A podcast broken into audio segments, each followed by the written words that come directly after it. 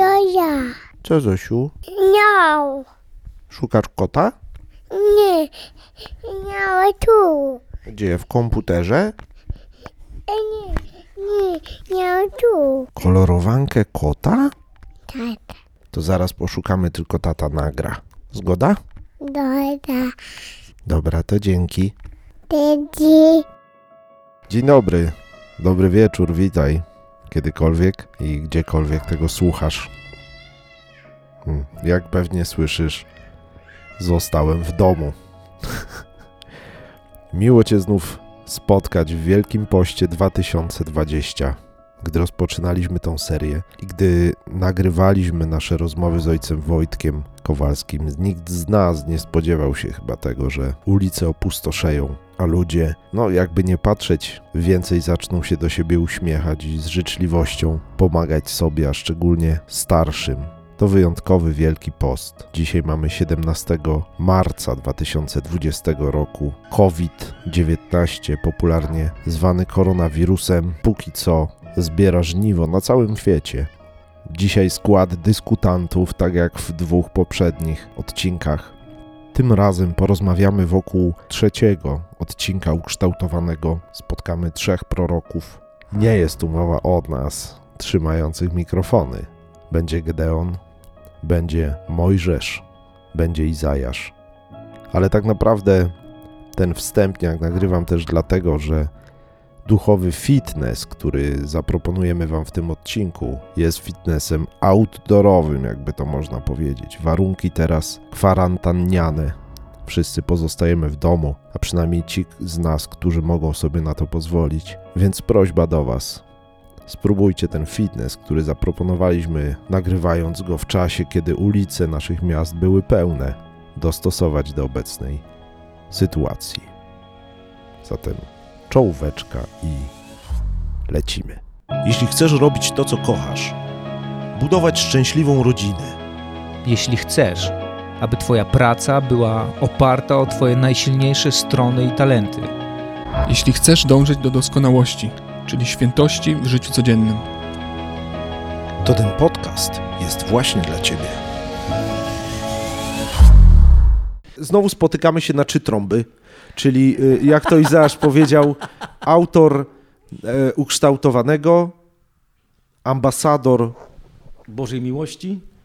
oraz ambasado podcastowiec RTCK. No i spróbujemy z wami porozmawiać o tym, co to Pan Bóg nam szykuje na ten Wielki Post. To może po takim wprowadzeniu to skończymy odcinek od razu. Tak pięknie przedstawić. Niech będzie pochwalony Jezus Chrystus. Do usłyszenia. E, Słuchajcie, e, no skoro mamy czas przemyśleń, u mnie ten tydzień nasuwa myśl złość, taka Gniew. gniew, gniew. Największy gniew mam zazwyczaj na siebie samego. Jak coś sobie postanowiłem, coś miałem zrobić, coś, coś nie poszło, nie? zaczął, włączył się ten tryb oskarżyciela, nie? że dziad jesteś i, i w ogóle to najlepiej to się niczym nie zajmuj, nie? bo jak pytam siebie samego, czym się zajmij, no to szybko podchodzi odpowiedź, niczym się nie zajmuj, nie? to nic nie zepsujesz. Natomiast ym, Ja, że ci wyjdę słowo, to ciekawe, bo u mnie jest odwrotnie. Zwykle puszcza mi zawór w drugą stronę, czyli do siebie oskarżyciel nie bardzo, a może działa później. Uchodzi napięcie wobec najbliższych, no nie? No ja A nie później jestem. dopiero ja, mówi, no ja taki- jestem, taki ja jesteś- Wybucham do środka, tak? Znaczy to jest zawsze zazdroszczę tym, którzy są cholerykami, bo to e, grzmotnie.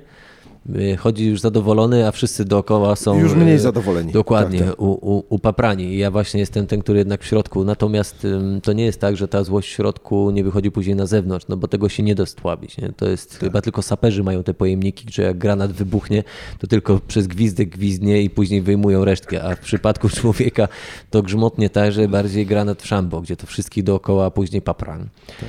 No i e, no co z tym robić? Nie? A u mnie, że tak powiem, bo tutaj taki ranking się stworzył, nie u ciebie tak, u ciebie tak, a u mnie wszystko naraz, nie? On wygrał. Zawsze trzeci ma najlepiej, bo może powiedzieć to, co wygra. Więc ja mam najgorzej właśnie w tym rankingu, nie? Ja mam najgorzej, nie bo ja. Gniew uderza w innych i w siebie, nie? Jednocześnie. Przeciekawe jest to, co, o czym teraz rozmawiamy. Nie? Dwa tygodnie temu, niecałe, spotkałem na szlaku górskim w Tatrach pustelnika, nie? Yy, zakonnik, który akurat no, był w Tatrach, y, u sióstr zakonnych, zrobił sobie spacer, ja go spotykam na szlaku, rozmawiamy, przedstawiamy się i rozmawiamy o sprawach między innymi tych, nie? czyli gniew, złość, kryzys. I on jako doświadczony pustelnik, 30 lat nie? takiego życia, mówi, przyzwyczailiśmy się do łaski rozumianej jako przyjemność, nie? że Pan Bóg ma dać nam łaskę, która się objawia w tym, że jest nam dobrze. A on mówi, ale sytuacje, które rodzą gniew i złość nie? i kryzys jest też łaską, bo pokazuje prawdę o nas. To jest sztuka, nie? To jest trudne to przyjąć, ale gdy człowiek przynajmniej założy, że w tym trudnym doświadczeniu jest także Pan Bóg, który uderza w moje ego, nie? Próbuje mi ze swoją prawdą i, i, i miłością dobrać się do tego, co we mnie jest przeciwko mnie samemu, co rodzi grzech, co jest źródłem złych wyborów, nie? To to nie kojarzy się z niczym miłym, ale to też jest potrzebne właśnie po to, żeby mnie trochę skonfrontować i zobaczyć, co ja mam w środku, nie? Jest otwarta puszka Pandory, wychodzi cały ten syf na wierzch, jestem zły, bo nie tak sobie to wyobrażałem, chciałbym łaski, która jest przyjemna i kojarzy, kojarzy się z czymś miłym, a tutaj zupełnie na odwrót, ale w tym na odwrót także jest Pan, bo dobiera się do serca i chce je uwolnić od tego, co te serce pęta, nie? od egocentryzmu, od chimeryczności, od bycia takim dzieckiem, które jest skupione na sobie. Nie? No bo co oznacza gniew i złość? Że nie otrzymuję tego, co bym chciał. Nie? Tak najprościej mówiąc, nie? że trochę się sfrustrowałem, bo być może sobie coś założyłem, być może chciałbym, żeby szło po mojej myśli, nie idzie, nie, moje oczekiwania nie są spełnione, rodzi to frustrację, za tym idzie lęk, za tym idzie gniew, za tym idzie złość. Nie mam tego, co założyłem sobie, że powinienem mieć. Nie? Skoro ja jestem zakonnikiem i służę Panu Bogu, to On powinien mi błogosławić w taki sposób, że jestem cały czas lotny, uskrzydlony i w ogóle jestem ekstra. Nie? No ale to jest No nie jest ojciec taki? Bywam. Ale jest druga strona medalu, ona też jest ważna. To jest właśnie ta ciemniejsza natura, która, no żeby była uzdrowiona, musi dochodzić do głosu. Nie? I gdy dochodzi do głosu, w tym jest Pan, tylko że nie od razu człowiek wierzy, że w tym jest Pan, no bo doświadcza niepomyślności. Nie? Tylko, że widzisz, tu jest taki fałszyba, który nam towarzyszy od dawna, że y, człowiek, y, a propos nawet też świętych, nie? Ty tam używasz trochę w innym kontekście, ale mi się to y, super spodobało, że my świętych kształtu, y, y, odbieramy jako takich y, różowych na twarzy ministrantów. Rumianych, rumianych. Świętych y, Święty uśmiechnięty. od urodzenia, tak. Że Świętych jest taki rumiany na twarzy, no nie? A to słuchając ukształtowanego cały czas nie o to chodzi, nie? Bo gdyby o to chodziło, to ciągła frustracja i człowiek zbiera te sprawności na Wielki Post, bo myśli sobie, a zasłużę na to, y, żeby mi, nie wiem, przestała mnie noga boleć, albo żeby teściowa w końcu dała sobie... Ale co więcej, Uzdrowić się, na- uzdrowić się. znaczy, na w tym jest pewne też niebezpieczeństwo. To, A nie chodzi o moją teściową, mamuniu, to nie, to nie do ciebie. Tak, w tym jest też takie niebezpieczeństwo, że gdybyśmy tylko w taki sposób rozumieli życie duchowe, to byśmy Pana Boga traktowali jako dostarczyciela przyjemności, nie? I łask, które się kojarzą tylko właśnie z tym wymiarem miłym, nie? I wtedy byśmy go prawdopodobnie, znając naszą naturę, czy mówiąc inaczej, znając moją naturę, szukałbym go dlatego, żeby mieć tę przyjemność. Nie? Więc ta relacja byłaby interesowna, nie? Bóg byłby traktowany instrumentalnie, nie? Dlatego on się wymyka pewnie Izraelitom i Pan Jezus się wymyka tym, których przed chwilką co nakarmił chlebem, bo oni chcą go traktować instrumentalnie. Zresztą bardzo wyraźnie im to mówi. Szukacie mnie nie dlatego, że widzicie znaki nie? mesjańskie, tylko że najedliście się dosyta. Tak. Nie? No to mówi o no, mojej naturze tutaj bardzo dużo. Dlatego on e, chowa się wtedy, nie? gdy go próbuje uchwycić i zostań ze mną, bo jest mi z tobą dobrze. Nie? Bo na to wygląda, że to nie jest cała część prawdy życia, życia duchowego. Dlatego wielu mistyków mówi, dziękujcie Panu Bogu za wszystko, za rzeczy dobre i za rzeczy złe. Bo on także w nich jest. Nie? Bo nasza natura ma dwie strony. Nie? I, i- I do jednej trzeba do Pana Boga dopuścić i do drugiej też pozwolić Mu w niej działać. Nie? Ja myślę, że to jest pewna mądrość, ale te, i pokora, i też pewne takie odpuszczenie. Dobrze, Panie Boże, działaj po, po swojemu, nie? bo ja jak zacznę kombinować w tym moim gniewie i złości, to prawdopodobnie wybiorę źle, nie? Bo już teraz będę chciał się nachapać przyjemnych rzeczy. Takie odpuszczenie to jest chyba słowo klucz dla choleryków, takich jak ja. Ja mam gorzej. Nie, bo ja. No ale właśnie tutaj mówimy o tym, e, taki Boże, dzia Bo, Boże działaj, no to właśnie trzeba mieć to zaufanie. No ale co jeżeli, czy, co powiedzieć osobie, która e, no gdzieś właśnie się modliła, prosiła, tak, zostawiała, ale przychodzi zwątpienie, braku, no przychodzi no najgorsze, e, brak wiary w moc sprawczą Boga tak, w naszym życiu. Czy Bóg nas zostawia wtedy samych? No, wierzymy, że nas nie zostawia samych, ale co powiedzieć tej osobie? Być może czasem nic nie powiedzieć, tylko przy niej być i, i, i swoją obecnością dawać jej wsparcie, nie? bo wtedy mówienie cokolwiek byłoby takim mędrkowaniem, co byłoby źle odbierane przez tą osobę. Nie?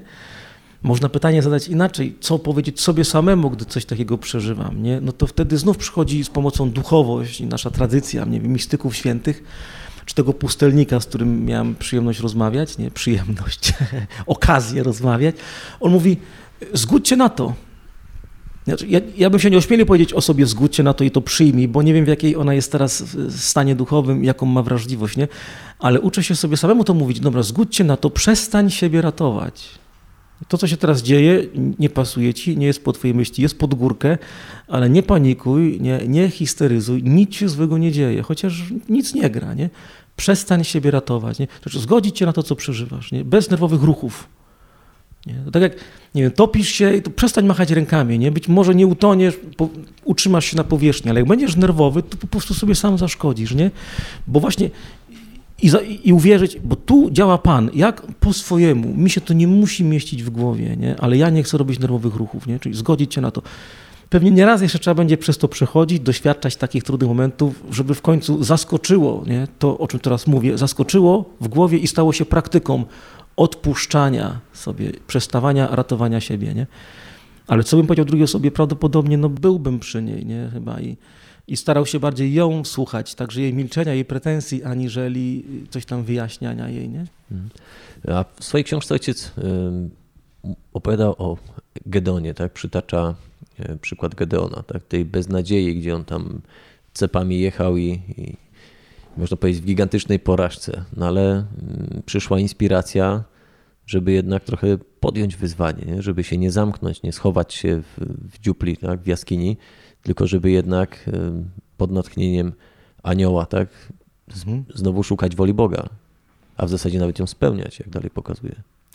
Gedeon jest prze, prze, przeznakomitym przykładem, nie? Gedeon Jerubal, taki był też zespół regowy, nie? Bardzo bliski jakoś mojemu sercu, więc w ogóle ta postać i, i ten przydomek Jerubal ma w sobie, ma w sobie niesamowitą głębię, nie? Ta sytuacja, cały kontekst Gedona pokazuje, że on mimo gniewu i jakiejś złości ma w sobie otwartość na przyjęcie pomocy z zewnątrz. Nie? Że może, może tak jest, że gniew nie do końca nas e, zamyka, on nas denerwuje, irytuje, czujemy ciężar, ale wypatrujemy jakiegoś wyjścia z tej sytuacji. Nie?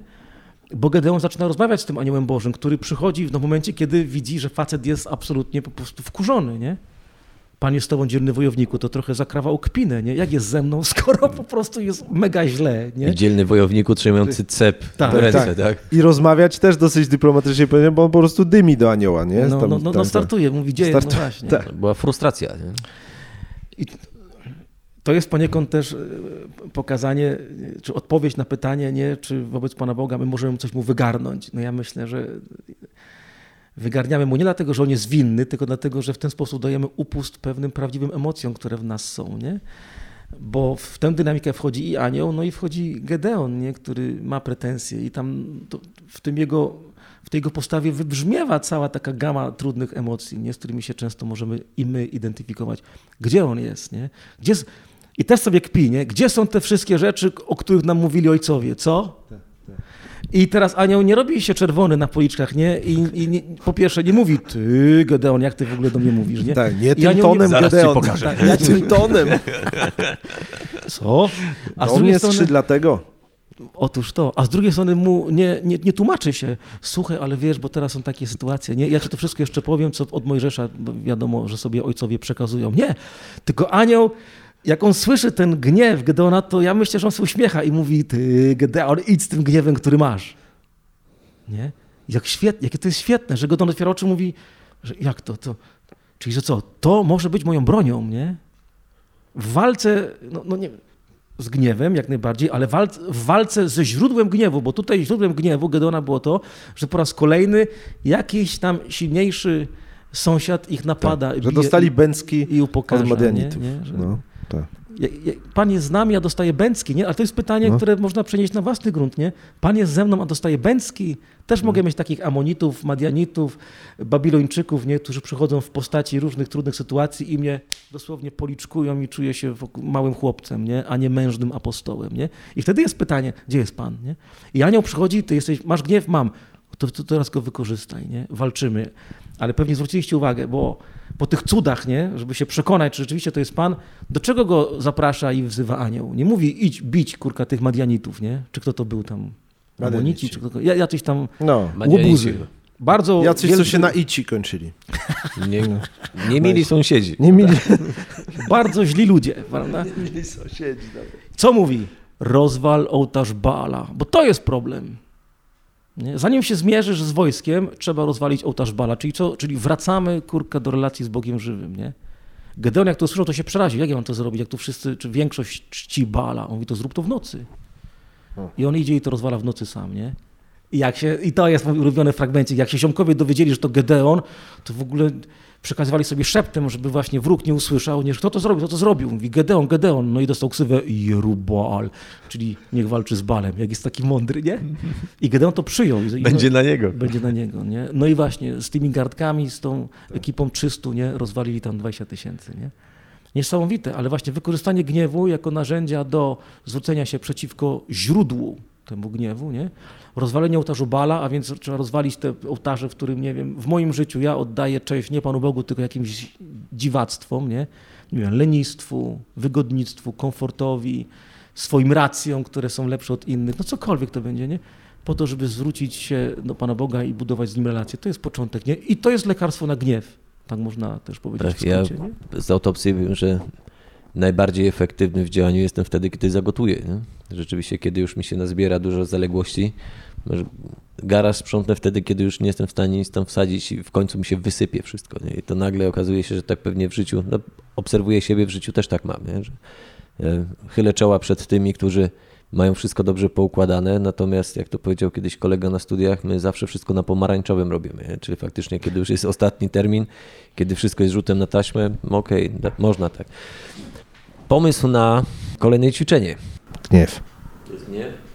O, je, ale to jest, o, to jest gruba sprawa, nie? Po takich, po pierwszym fitnessie, który był troszkę wygodny, bo w domu można Czytanka. nie? Czyta- Pierwszy to był czytanka. Drugi był Wiesz, to bardzo był- ładny, mam nadzieję, że nie zwinęliście babci różańca, jeżeli tak, to odkupcie. różaniec, nie? No, a teraz słuchajcie, właśnie ten, ten gniew, no to, to jest. Ktoś może powiedzieć, że może przesadziłem, nie? Czemu ja tak mówię? Chyba sam się usprawiedliwiam, nie? Ktoś może powiedzieć. Nieważne, co ktoś powie. Propozycja trzeciego ćwiczenia to jest po prostu. To jest pycha, bo ojciec się łudzi, że ktoś będzie rozmawiał o naszej rozmowie. No właśnie, to jest pycha. Może Dobrze. w ogóle ktoś to usłyszy, to wiesz. Otóż to, więc cofam, co powiedziałem wcześniej. Wyjdź z domu i w piątek zechciej uczestniczyć w nabożeństwie Drogi Krzyżowej. To jest, to jest Całej? hardkorowe. No, nie, tylko w 13 stacji. Ale na polu. Tak, przeczekaj przed kościołem do 12, później wejdź i bądź w 13 i znów wyjdź. No, jest to wyzwanie. Cała droga krzyżowa, nie? Od 1 do 14. Spróbuj, znaczy zmierz się z myślą, nie? że trzeba wyjść z domu, niezależnie od pogody, bo to wiadomo, będzie w piątek i uczestniczyć w czymś takim, ze wszystkimi ludźmi, którzy tam są, z młodymi, ze starszymi, nie? z księdzem, który to będzie prowadził. E, Jak twoja pierwsza myśl zareaguje nie? na tego typu pomysł? Zachęcam, żeby się z tym zmierzyć. Fitness number three.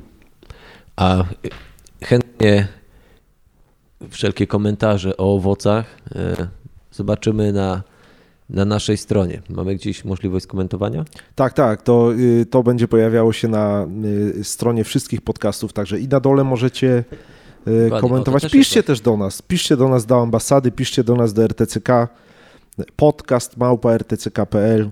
Myślicie, że coś będzie? Bo mi do głowy taki przekorny komentarz przyszedł, taki króciusieńki. Sam se idź. Co zrobić? No, Pójść. trzy komentarze będą. Puszczamy ukształtowanego i do usłyszenia Dzięki. wnet Dobrego czasu. z Bogiem. Część trzecia. Wykorzystaj swój gniew. Mojżesz. Gdzie się spotkał z Panem Bogiem? W swojej samotności na pustyni, jako 80-letni starzec.